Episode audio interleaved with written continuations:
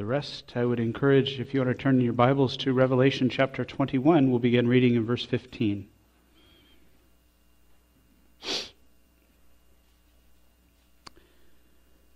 The one who spoke with me had a gold measuring rod to measure the city and its gates and its wall. The city is laid out as a square, and its length is as great as the width. And he measured the city with the rod, fifteen hundred miles. Its length and width and height are equal. And he measured its walls, seventy two yards, according to human measurements, which are also angelic measurements. The material of the wall was jasper, and the city was pure gold, like clear glass. The foundation stones of the city wall were adorned with every kind of precious stone. The first foundation stone was jasper, the second sapphire, the third chalcedony, the fourth emerald, the fifth sardonyx, the sixth sardius, the seventh chrysolite, the eighth beryl, the ninth topaz, the tenth chrysoprase, the eleventh jacinth, the twelfth amethyst and the twelve gates were twelve pearls. Each one of the gates was a single pearl. And the street of the city was pure gold, like transparent glass. Our Father in heaven, we again turn our attention to you. Thank you that we are given the privilege so often during a service to look to you, our God and our King.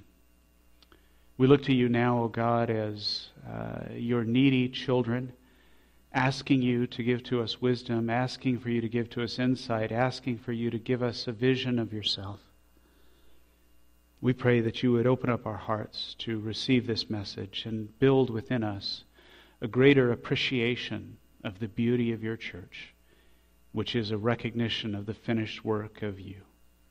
We pray for our children in children's worship and plead with you, Lord, give them a vision of the salvation which is offered in your Son and bring them to yourself. And would you do all this for Jesus' sake? Amen. Some beauties just make you stop and take notice, right? I don't know if it's happened to you and your family as you're driving down the road and one of the members of the family, you're in the middle of a conversation and someone looks out and they see a rainbow.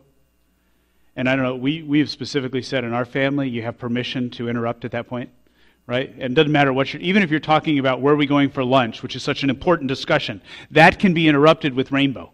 Because it's a beauty that requires, we got to pay attention to this, right? We got to look. I mean, look at this. I mean, it's, it's a rainbow. It's fan- even though we see them all the time, but it's beautiful. And, and so we, we, we want to stop and, and look at that. One, one such beauty uh, is the, the Grand Canyon, right, Burks? they, they can testify uh, as, as to the beauty of that.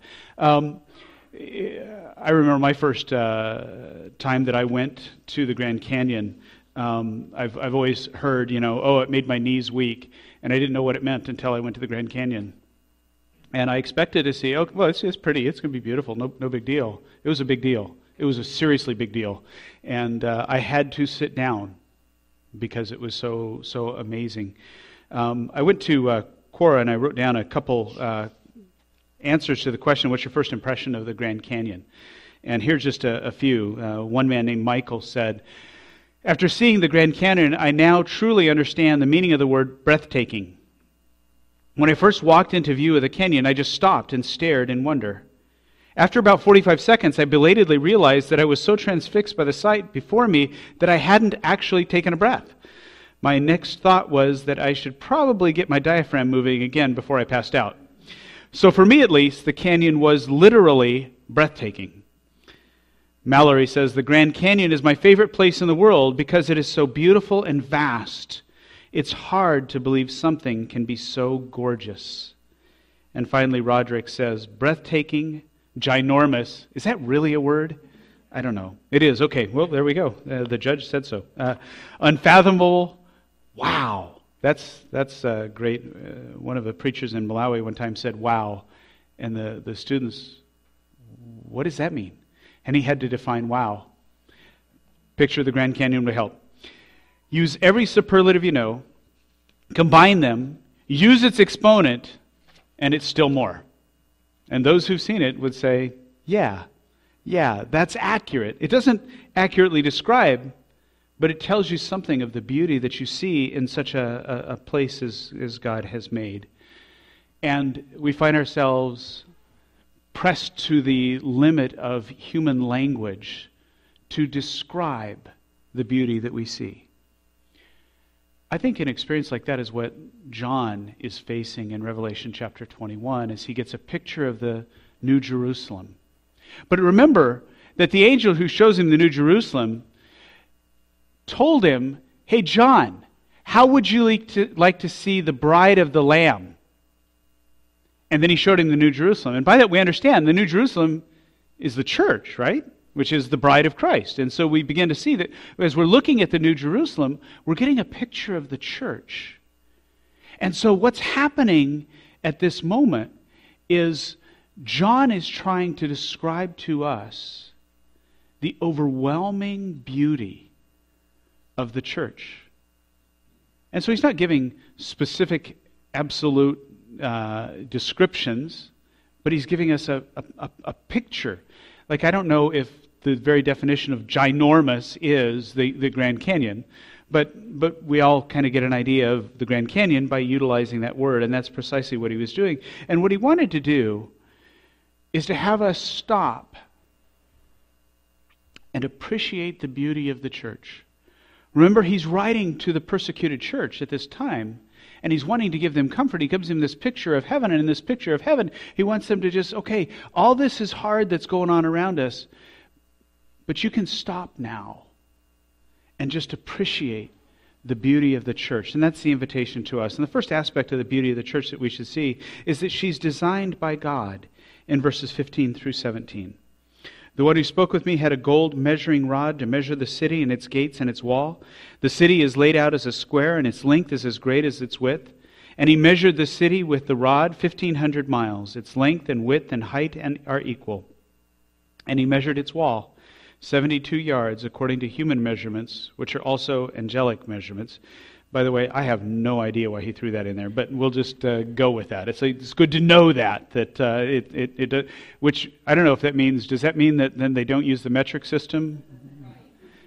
You know, that's what I'm going to take from that, and that's as far as I can go. So, anyway, but we have this this picture, and we think about God designing the church, God designing the city. And I want to think about some, some homes that we're, we're comfortable with and we know about uh, being designed. And one that Robin and I have wanted to go to is I've been reading through uh, biographies of all of our early presidents. Um, I've wanted to go see Mount Vernon. Um, some of you have probably seen Mount Vernon, right? And, and I would like to go see it. I think it'd be really cool because we know Mount Vernon is famous because that was where George Washington lived. What we often forget is that George Washington was also the architect who designed Mount Vernon. And that makes me want to see it even more. I think that's just, just really cool. And the other home of uh, early president uh, was Thomas Jefferson's home of Monticello. And we recognize that he also lived there, but also designed it. Now, I don't know if anybody here has been to Fallingwater.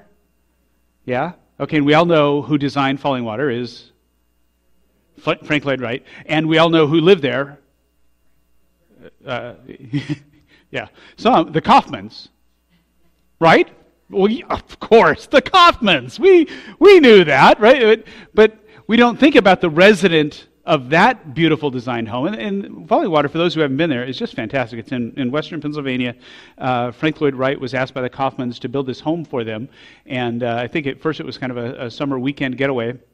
And uh, they had this property and they had this beautiful waterfall. And they said, Well, we think you should put it down here at the bottom of the waterfall. And as Frank Lloyd Wright apparently was uh, so willing to do whatever his uh, customers wanted at any time, he said, No.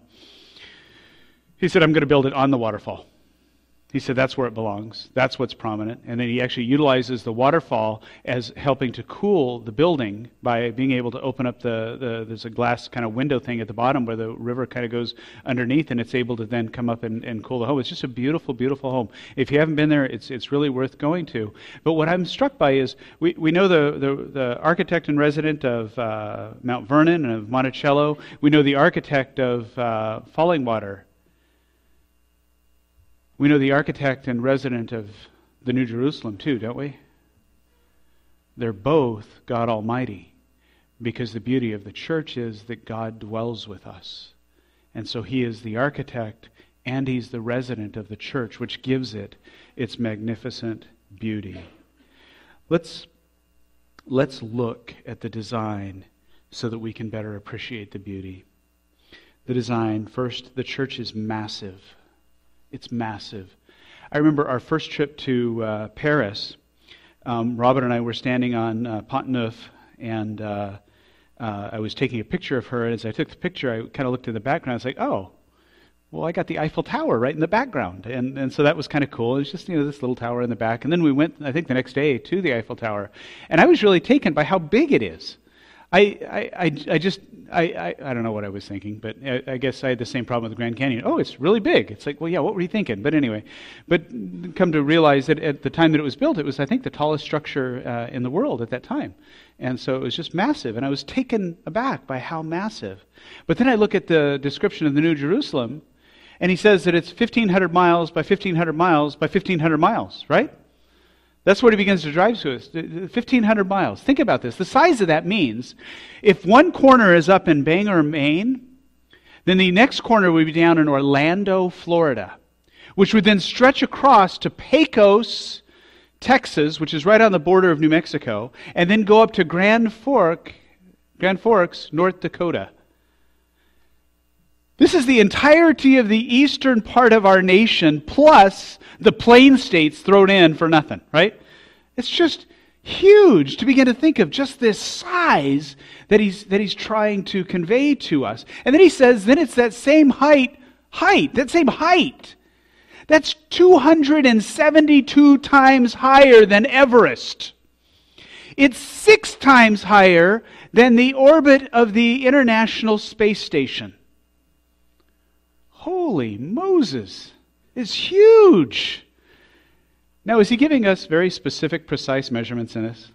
You know, that's not the point. What's, what's he getting at by describing it as so massive? What he's trying to help us understand is it's huge, but why do we need to know it's huge? Isn't it primarily that the, the bigness of a city, if there's only one person in it, it's not nearly as impressive, right? The bigness of the city is fantastic because it, it, it talks about how many people it contains. This is going to be this massive place for the people of God. This is the church. It's huge. And why does that matter? Because God gets more than the devil? Goodness, no. I believe the massive nature of the New Jerusalem reminds us of the massive nature of the mercy of God. Dr. Morton Smith said in class one time, it was one of the first classes I took with him, and uh, we were talking about something else, and he just made the comment. He said, I believe that it is impossible for me in heaven to be surprised that God's mercy is less than I expect. I really like that. And the way that he put it is God's grace and mercy is far greater than I can imagine. It's far more. And I think that's what John is conveying to us in this picture of the 1500 mile by 1500 mile by 1500 mile church of Jesus Christ. That we would see the mercy of God. Because you see, every resident of the New Jerusalem was a sinner, an enemy of God, a person opposed to God's rule in their life. And yet God had forgiven them. Every person in heaven will be redeemed by the grace of God. That it is His grace which will have taken them out of darkness and brought them into light. That will have taken them out of deadness and given them life. That would have taken them who are enemies of God and brought them in to be the beloved bride of Christ. Every single one of the residents of that 1,500 miles by 1,500 miles by 1,500 miles, this is true of. Every single resident will be adopted by God as His beloved child. Every single resident in this massive church is deeply beloved by God and is precious to Him. That's mercy, isn't it? That's magnificent mercy. That's massive mercy. And the church is not only massive, it is also complete. One of the sites Robin and I visited when we were in seminary in Colorado was a place called Bishop's Castle. It's outside of Rye, Colorado. It's just really out in the middle and, and nowhere in the mountains of, of Colorado. And it's kind of cool. About 60 years ago, uh, the um, individual who built it um, bought the land. I think he was still a teenager.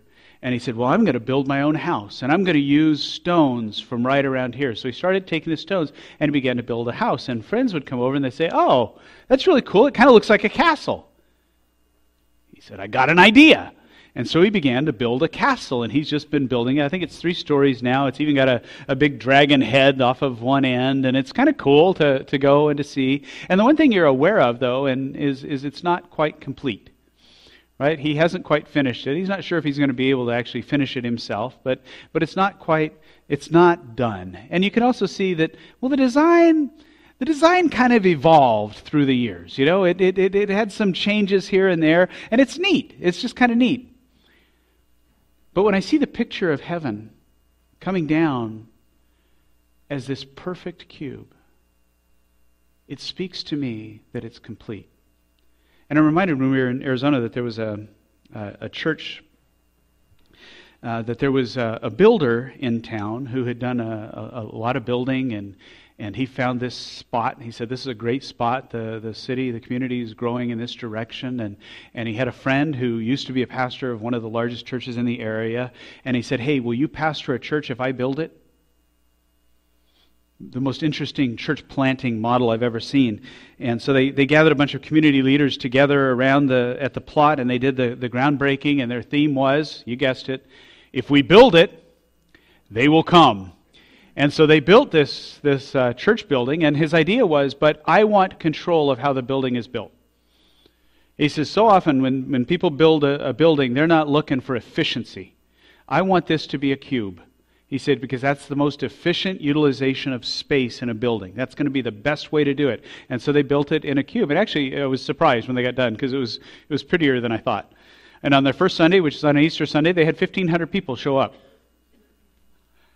Really? How do you do this? This is, this is crazy stuff. Well, you hire a guy who was a pastor of the largest church in the area to start it. That helps, and, and so that was beneficial. Uh, but they preached the gospel, and I praise God for that. But, but it was interesting that, that to them, the, the completed church was a cube, and the completed church, in God's perspective, is this cube.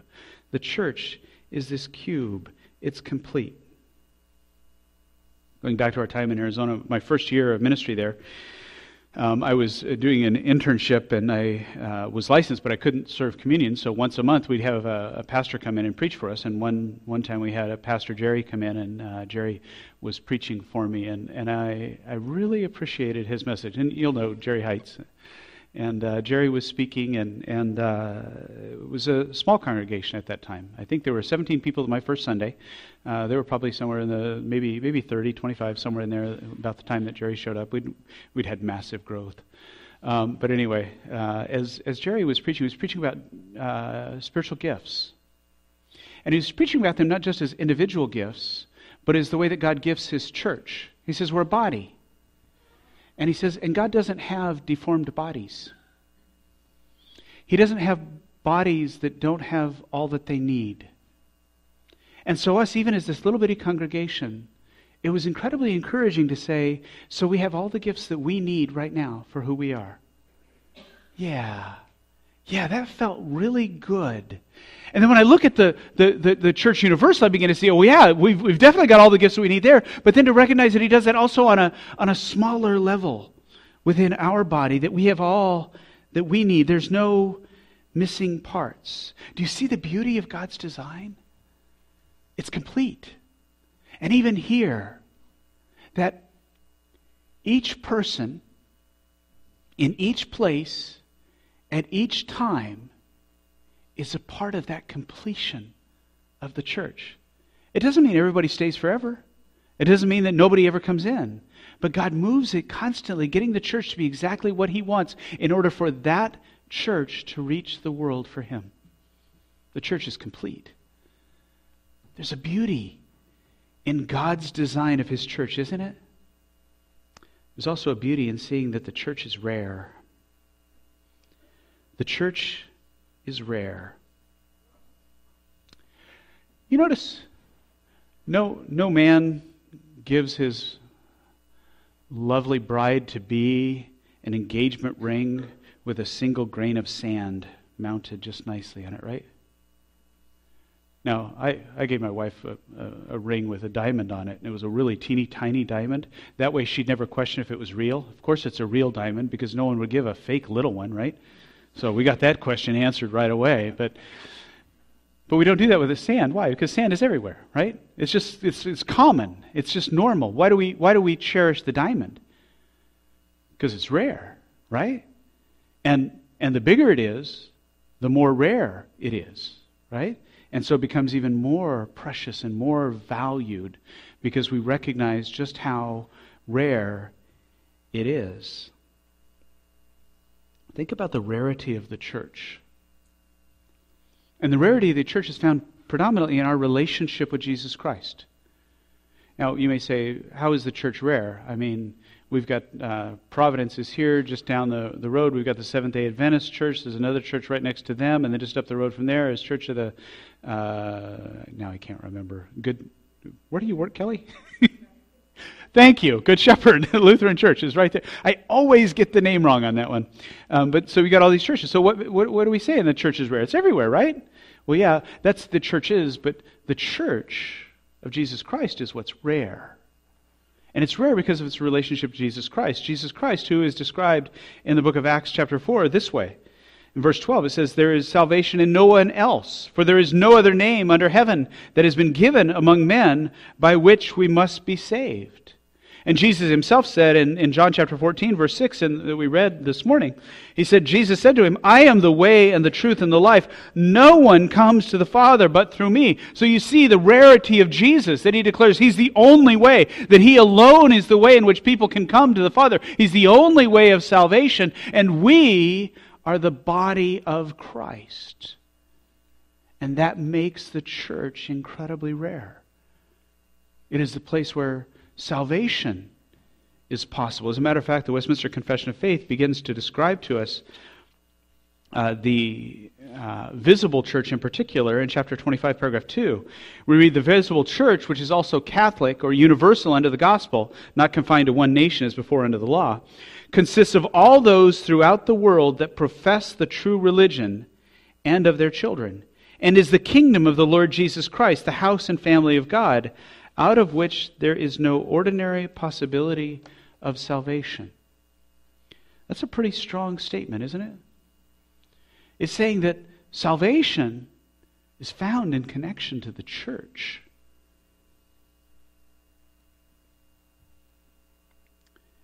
Let's look at, at a couple of the unique characteristics that, that are described by John to help us understand the rarity of the church. The church is precious to God. The church is precious to God. He uses this term, um, I believe, in verse 18, the, no, verse 19. The foundation stones of the city wall were adorned with every kind of precious stone. The first stone, and he goes to list the 12 stones. Precious stones. The precious stones that make up the foundation. Um, David Livingstone was born in uh, Blantyre, Scotland, and uh, became a, a, medical doctor primarily because he found that was the way that he would be able to take the gospel to other lands. And he ended up going to Africa. And when we were in uh, Cape Town, I was taken back by remembering that it was in Cape Town that David Livingstone entered into Africa, that that's where his ship landed, and he began his trek into Africa. And while he was doing that, he worked for the, the British government in mapping out uh, Africa and exploring it.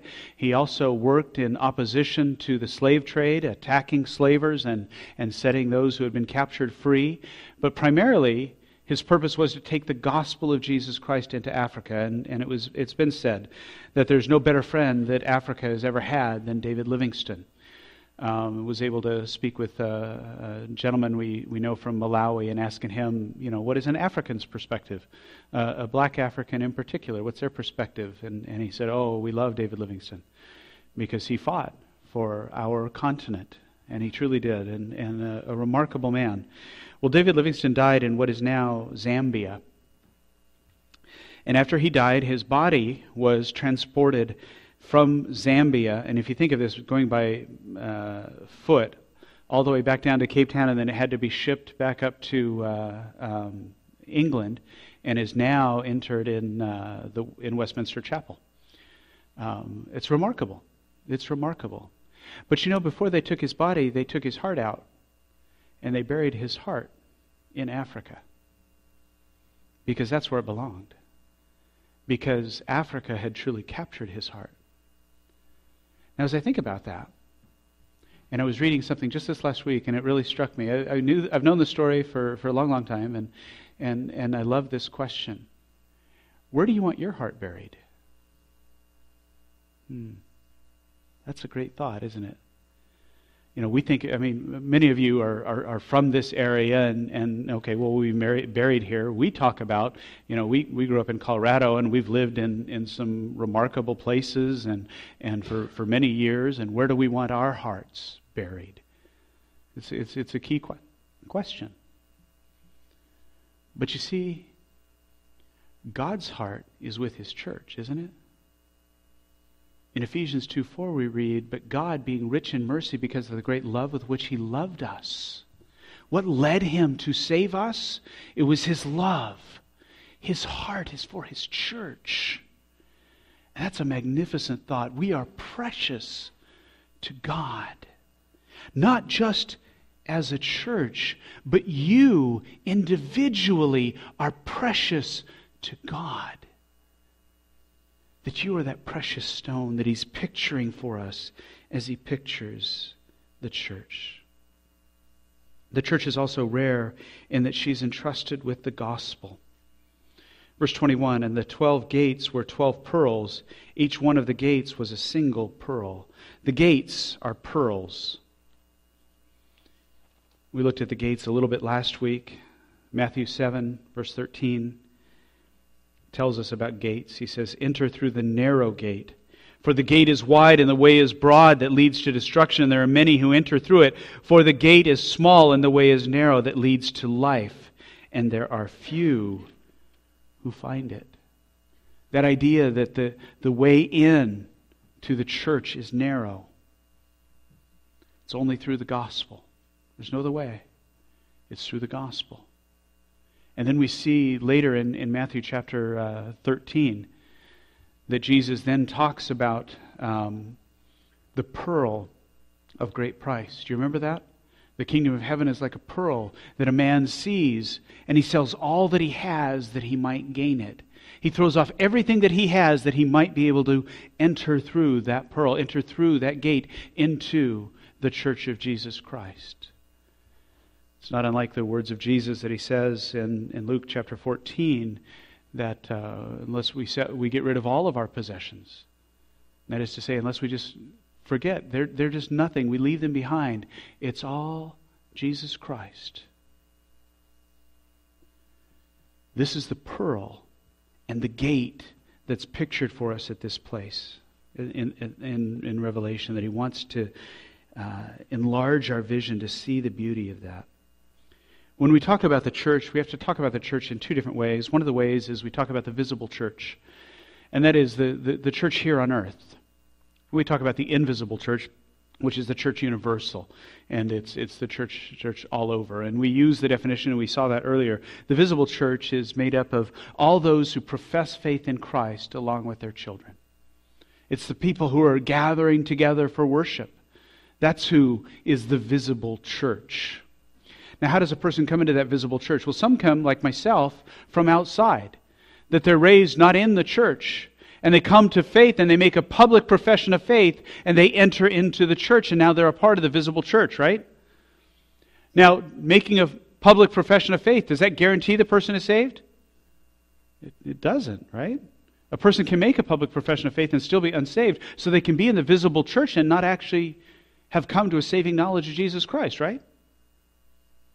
By the same token, our children are given the, the, the sacrament of baptism because God has brought them into the confines of the church. It's God's action who have brought them into this place, so they are a part of the church. And we give them that sign and seal as a demonstration that they are a part of this church. But are they all saved? No. What has to happen for each individual? They have to personally believe in Jesus Christ, right? They have to personally trust that Jesus has died for their sins. And the reality is within the church, there can always be people who are not yet converted, correct? There can be those who have thought maybe that they were. And they've kind of lived their life and they think that they're all okay, but they've never actually come to a place where they realize, I've sinned against God and I need His forgiveness. There are even those who can be officers within the church or pastors within the church who have yet to come to a saving knowledge of Jesus Christ. And that's why I try with virtually every sermon as I can to invite you to ask yourself, Am I trusting in Jesus? And then to invite you, Will you put your trust in Him today? To believe. Because it is only through that gate, it is only through that pearl that we enter into the invisible church and we find that salvation is we believe. Will you believe? The church is precious to God. The church is entrusted with the gospel. And the final aspect of the rarity of the church is that God purifies his church. Twice in these verses, once in verse 18, he speaks of pure gold. He says, The city was pure gold, like clear glass. And verse 21 ends with, And the city was, the streets of the city were pure gold, like transparent glass. Gold that is so pure it's clear. To our minds, the goldness of the gold is what makes gold gold, right? I mean, clear gold doesn't seem to click for us. But in God's mind, his idea of, of gold and his picture of what pure gold is, the absolute removal of everything that isn't absolutely the very essence of gold, leaves it clear. What a remarkable picture that is. To think of gold that is that pure, that has everything else removed, and it stands in all of its purity. And that's God's commitment to the church. It's a commitment we read about in 1 Peter chapter 1, verses 3 through 7. And, and, and 3 through 6 are really just kind of giving us the flow because it's such a beautiful passage that uh, Peter gives to us. Um, but verse 7 is where we're going to land and think about. He says, Blessed be the God and Father of our Lord Jesus Christ, who according to his great mercy has caused us to be born again to a living hope through the resurrection of Jesus Christ from the dead. Amen? To obtain an inheritance which is imperishable and undefiled and will not be fa- will not fade away reserved in heaven for you who are protected by the power of God through faith for a salvation ready to be revealed in the last time. In this you greatly rejoice even though now for a little while if necessary you have been distressed by various trials. Why so that the proof of your faith, being more precious than gold which is perishable, even though tested by fire, may be found to result in praise and glory and honor at the revelation of Jesus Christ. That He purifies our faith. And that God is committed to that. That the trials in our life are intended by God to purify our faith is it conceivable that even COVID is intended by God to purify our faith? And I can see it in several different ways. It isn't to purify our faith that says, oh, I can run headlong into a room filled with COVID patients and not be afraid. Well, yeah, I don't need to be afraid, but that's not the kind of faith that we're talking about, right? We're talking about the faith that God is good even in the midst of this. I've been sharing with the officers and encouraging them to think about, and, and I'm thinking about what if COVID doesn't go away? Isn't that, we've kind of been focused on that, haven't we? Well, eh, from the very beginning, well, it'll go away. I remember we postponed a trip to Africa for two months. Boy, does that seem silly today. right? What if it isn't going to go away? What if it's what if it's here? Can we still believe in God? Can we still serve him? Is it actually conceivable that we could actually worship God wearing a mask? I, I, I think that could happen. I don't think masks are actually one of the, the marks of a true church, nor one of the means of grace, is it? Mask or not mask? It isn't that. It's something else, isn't it? And what if we, we, we, we have to deal with that? What it means then is we're going to seek to expand the church in an environment in which there is a highly contagious, potentially deadly disease around us. Oh, we can do that, can't we? Yeah, yeah, I got ideas. I'm asking the officers to come up with ideas. You got ideas. What if we do that? What if God is just bringing this in to say, hey, it's not your ease in America and the great health that I've given you that is going to allow my church to grow? What if God is giving it to us because He wants us to see, no, it is me who is going to bring the church to grow? I'm the one who said, I will build my church and the gates of hell will not prevail. And what if that's what God is doing? Is purifying our faith, taking away from us everything that isn't faith in God. Because if we're honest about our faith, we have faith in a lot of things other than God, don't we? It's really easy to trust my insurance company more than God, right? It's really easy to trust my house. The fact is, it's really easy to trust me. I know you wouldn't understand, but I find it very easy to trust me. I have a tremendous amount of confidence in me. I probably have too much confidence in me. And so I believe a part of the purifying work of God is He's taking away this false God who thinks He's got it. And He's leaving me to only trust in Him. In purifying our faith, He's going to take away all of our trust in family. We love our family. My family's wonderful. But they can't save my soul. One day I will die and I will close my eyes to them, and none of them will be with me. And I will stand before God alone, and my faith will be ultimately, completely purified, even of my faith in my family, even my faith in my church. As great a church as we serve, this church cannot save you. It's incapable of doing that. And so God wants to take away from us that, that trust. And it's very easy for a child to grow up and to see that their family has said the church is where the truth is, the church is where the Word of God is, the truth is where the gospel is, and for the children to grow up and to say, Well, I'm going to trust the church and I'm going to stay a part of the church because being a part of the church is going to get me saved, and yet it can't do that. And so God will even purify us from that, right? All these other false gods that may come up inside our hearts, God is going to purify like pure gold that is like clear glass and even the trust in our nation. I love being a part of America. I've been to a lot of other countries, and I'm so thankful that this is the nation where God has caused me to grow up, where my citizenship is. There are tremendous blessings from being a part of that. And yet again, this nation cannot save my soul. This nation is not my home. That's why we've had this theme all year long of heading home, because it ain't here. I'm looking for the New Jerusalem. I'm looking for where my home will be forever, and God is purifying me even from a trust for my nation. I love the words of Rich Mullins. He says, I thank God for Richard Nixon.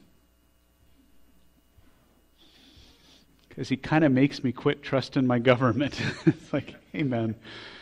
Amen. And you notice I went with Richard Nixon back in the 70s because it's much safer for me. But I thank God for that because of the reality that our nations are impure, right? And imperfect and incapable of saving my soul. But God is not. And He is determined to work inside us that purity of heart that He blesses by saying, Blessed are the pure in heart, for they shall see God. And I want to run headlong into what he has so that I might pray with Asaph Whom have I in heaven but thee? In heaven, nothing but God. And on earth, nothing I desire besides thee. That it is solely God, that my faith is so purified that everything else is gone, and it is like gold that is clear glass. So that I can also pray with the psalmist, Psalm 16, verse 2. I said to the Lord, You are my Lord. I have no good besides you. What makes something beautiful?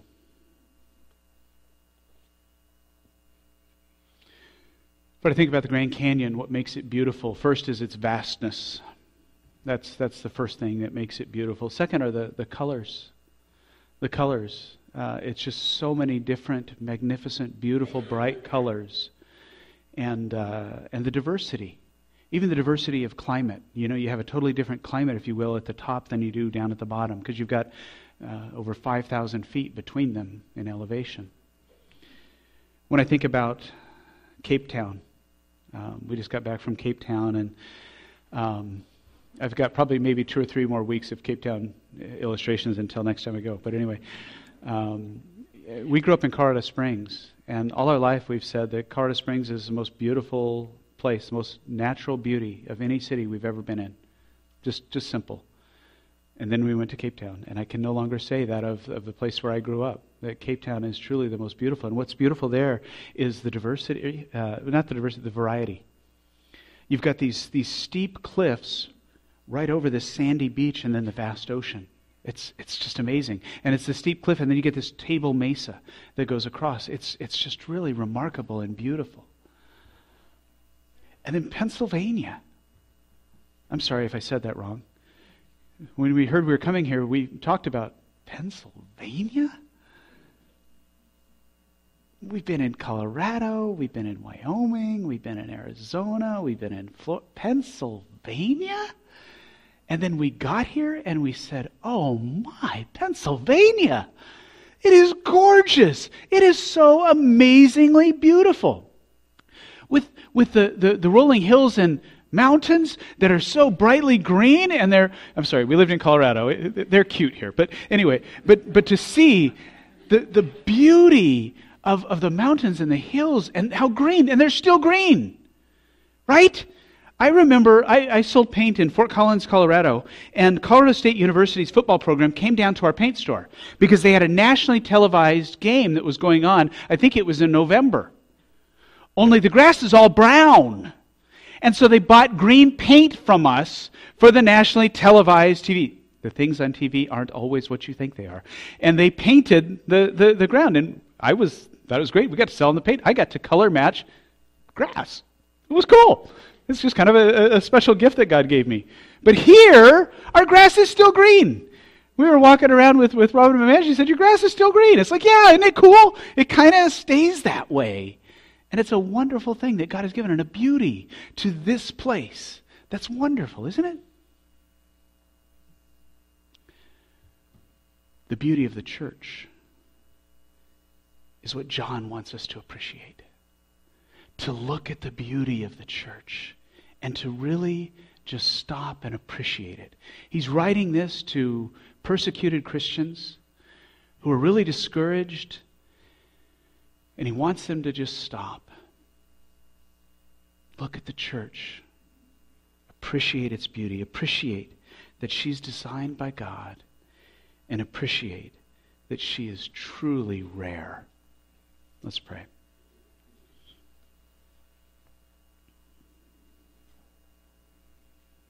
Father, I just want to begin with a, a personal plea for my own heart. I want very much to see the beauty of your church.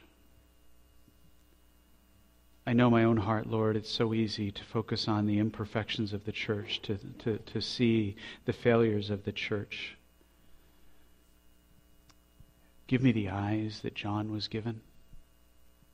Give us the eyes that John was given. Grant, O oh God, that we may see the beauty of your church that we may see the beauty of the finished work of Jesus, that we may see the beauty of the reason that Jesus was born a baby in Bethlehem, that he might create a beautiful church, a beautiful bride. And would you do this for his name's sake? Amen.